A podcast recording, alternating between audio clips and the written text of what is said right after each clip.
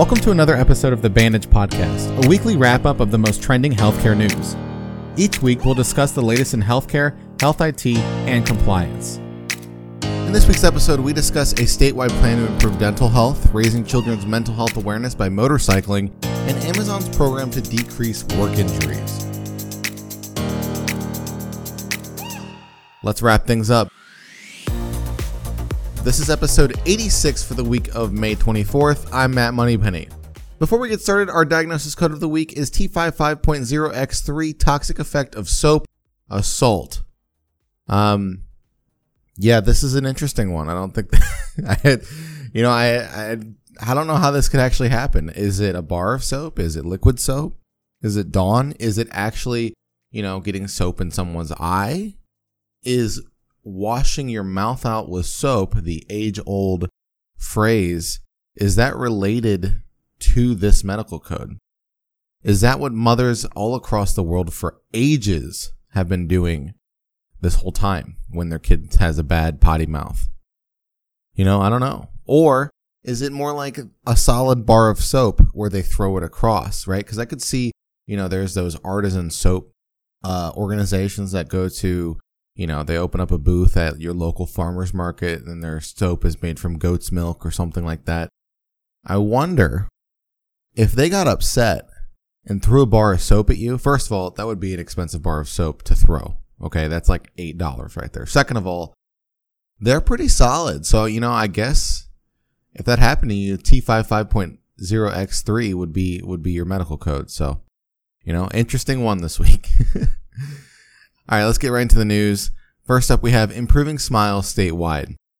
State of North Carolina health officials announced a new N C Oral Health Improvement Plan, which will help improve oral health of people in the state. This is a combination of plans from ten regional areas across the state. The plan includes actions meant to address disparity issues in dental health. Some strategies to be implemented are encouraging more dentists to enroll in Medicaid, running public awareness ad campaigns aimed at groups that are more likely to experience dental problems, increasing the number of childcare facilities that offer early intervention programs, and working with parents to help them stress the importance of good dental hygiene to their kids. More than two hundred organizations are working together, making it the first large-scale plan of its kind. You know, I feel like oral health overall is kind of overshadowed as far as, you know, I guess, I, I guess you could say a dentist is a specialty doctor, right? I mean, they're not necessarily a physician, but they have to go to dentist school, get their D D S, and then, you know, open their own practice. So it's very similar, okay? But for whatever reason, a lot of people overlook their oral health. Um, and I think it's just because it's like an after, it's an afterthought, right? No one really likes going to the dentist in the first place. I've never met someone who's like, oh, yeah, I like getting my teeth scraped. Like, that's a fun activity that I like to do once a year. I can't wait for that to happen. Right. But then they, the dentist's office kind of forces you into doing it by after the appointment. They're like, all right, let's schedule the next one right away. Let's get it going. Like, let's do this. And then you get that little card that has the appointment reminder. Um, but the problem is, is getting to the dentist. Right. And also, I do want to say that dentists have, you know, I don't know if this this, is, this must be effective because they do it all the time. But dentists have a tendency to kind of guilt their patients. Right. I don't know if you've been like this, if you've experienced this before, but I've definitely experienced where a, you know, you go to the dentist and the dentist is like, hey, do you floss? And you're like, have you ever flossed, Mister Dentist? This is not comfortable. I'm like sawing off my gums. Now you should floss, right? Right? Maybe I'm in the wrong here. But when I was a kid, no way am I going to floss. Are you kidding me? Absolutely not. So, um, yeah, that could be part of the problem. But, you know, this statewide effort is good because I think, you know, a lot of a lot of the reason why people don't go to the doctor or the dentist is because they don't have the education that they need, or they don't know how important it really is to to take care of their teeth. So next up, motorcyclists promote May's mental health awareness. May is Mental Health Awareness Week, so motorcyclists in Nebraska held their fourteenth annual tradition to raise awareness for children's mental health. Volunteer motorcyclists rode across Nebraska from May nineteenth through May twenty-second. For their Pony Express ride. The ride focuses on the message that mental health is fundamental to overall health. During the ride, bikers reenact the mail delivery service of the Pony Express by picking up letters about children's mental health written by youth, their families, and other supporters. The ride finishes at the Nebraska State Capitol to deliver the letters to state employees. Well, that's very encouraging. You know, it's just a nice feel-good story here. Um, the Pony Express was ever, was actually a real thing, which is interesting. Um, it was like the first ever actual postal service that the United States had way back when, and then it formed into the, the, the post offices that we all know and love all across the country today. Um, you know, I think this is kind of a, a neat, a neat thing. I, I don't necessarily know if they're writing with the children. It doesn't look like it off the picture, you know? Yeah, it looks like they just kind of ride around. I mean, that's neat. You know, it's a good, it's always a good cause. It's cool to see bands of different societies and cultures come together for a, a, a cause. So at the end of the day, that's pretty cool. The next story I have for you is from Amazon to Amazon. Amazon is making a push into employee wellness with its new Working Well program that provides employees with physical and mental activities, wellness exercises, and nutritional support. It will launch across America's entire U S operations network by the end of the year with the goal of cutting recordable work injury rates by fifty percent by twenty twenty-five. The program is made up of various components covering training and conditioning, wellness services, and technology. According to the retailer, the pilot program in two thousand nineteen helped decrease musculoskeletal disorder-related injuries by thirty-two percent from twenty nineteen to twenty twenty. Elements include videos on rotating topics created by health and safety professionals and injury prevention specialists. It also includes the placement of individual interactive kiosks in the building and Amazon stations for watching guided meditations, calming scenes with sounds, and more.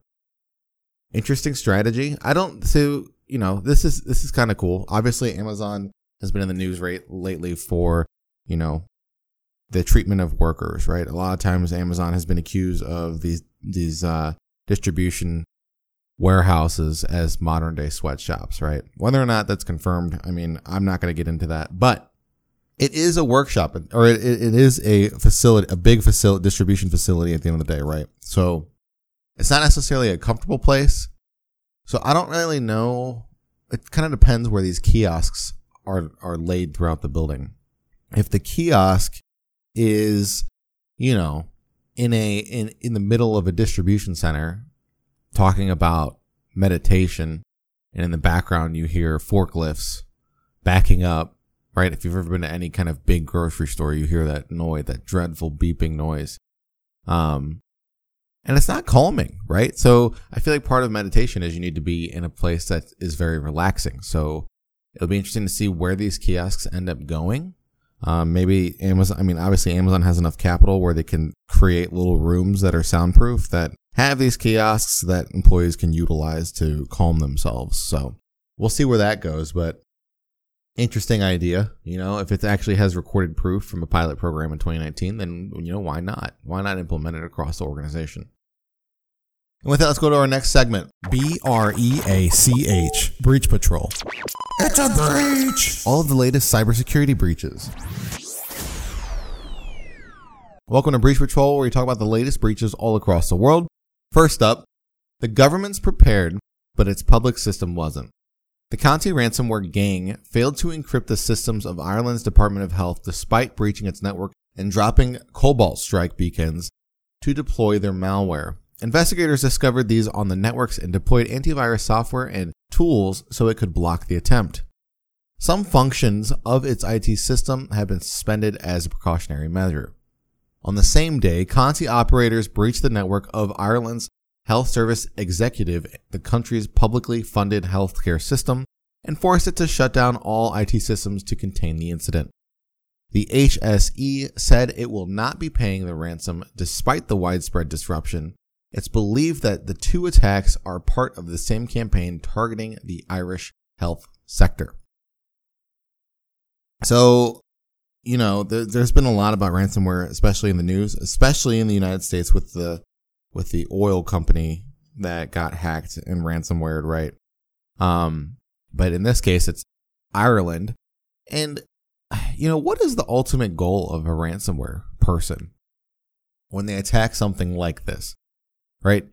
It's it, you know, I don't want to, it, it makes more sense for them to, to target companies that I, and I guess this kind of fits with, with the Department of Health, but it makes sense that they would target companies that have and deal with a lot of sensitive information where time is of the essence, like hospitals or, you know, sensitive information from schools, you know, things like that. We've seen those in the past, and I've talked about those in the past as well.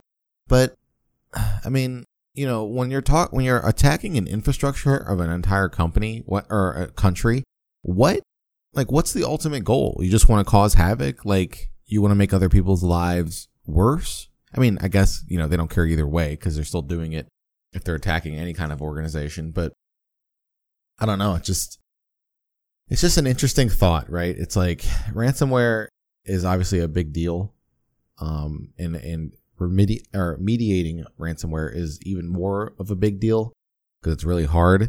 But why? Why are we attacking infrastructure? Like, stop, you know? Next up, graduating from college will wipe your bank clean if it hasn't already. An unspecified number of graduating college students in the U S have reported fraudulent credit card transaction after they made purchases at a popular cap and gown maker, Herf Jones.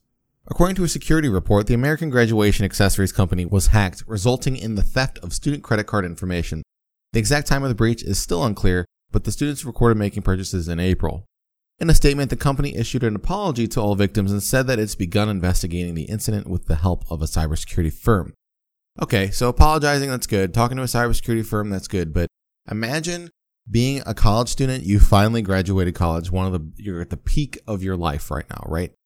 Huge deal. You know, you you you do the whole ceremony. You get your cap and gown. You go. Your parents come. You you know you celebrate. You go to dinner. You get gifts. It's awesome, right? And you should, right? That's how it should be. But imagine graduating college and then you get purchases taken from you. But also, you know, that that that's terrible, but also targeting a company that deals with college students, right? I don't know about you, but if, if you know, and this is different for every person, but I wasn't very wealthy when I was in college. You know, I mean, like, weren't you working like a minimum wage job in between classes just to make a little extra money, you know, for, for food and stuff, to hang out with your friends? And then you get hacked. It's like, all right, enjoy fifty dollars, Mister Hacker. I mean, I don't know. But it also goes to show you that any organization, regardless of the industry that they serve, even if it's something as, as silly as a cap and gown maker, right? That that sounds silly, but, you know, they do deal with credit card information and transactions. Hackers are going to try to get into to these businesses. It doesn't matter. There's so many businesses that have so... uh. poorly created infrastructure from a cybersecurity standpoint that it's it's scary, and you know you end up with a story like this. So it goes back to the whole phrase of being vigilant. And finally, GuardMe didn't guard my data. Student health insurance carrier GuardMe took its website offline after a vulnerability allowed a threat actor to access policyholders' personal information. GuardMe is one of the world's largest insurance carriers, specializing in providing health insurance to students while traveling or studying abroad. Suspicious activity was detected on the site, so the company immediately took it down. Threat actors were able to access students' dates of birth, genders, and encrypted passwords. In some cases, email addresses, mailing addresses, and phone numbers were also exposed. The insurance carrier's I T team has fixed the vulnerability and is reviewing measures to ensure the site has enhanced security. They are also instituting new policies for increased security, including database segmentation and two-factor authentication. Very nice. Two-factor authentication is always the solution. I've never heard of GuardMe, so I don't know if saying the world's largest insurance carrier specializing in providing health insurance was like a, uh, you know, grabbed from their website for this article. Possible. Um, but maybe they are that big. Maybe they are actually the world's leading insurance insurance carrier for students that are studying abroad. Um, you know, I have college students, man. This episode, they they've got it rough. I mean, they've got it, they've got it tough right now. It's, you know, you go study abroad and learn about other cultures and live in another country, and you get hacked, and then you graduate, you come back home. You know, you you you get back with your family. It's a big family reunion. You graduate college, and then you get hacked again. It's like, oh my gosh, something's got to give. So clearly, uh, organizations that cater to college students need to kind of step up their game a little bit in terms of the cybersecurity uh, areas that they're implementing. And that's it for this week's wrap up of your weekly healthcare news. I'm Matt Moneypenny. We'll see you next week. Thank you for listening to the Bandage Podcast produced by eTactics.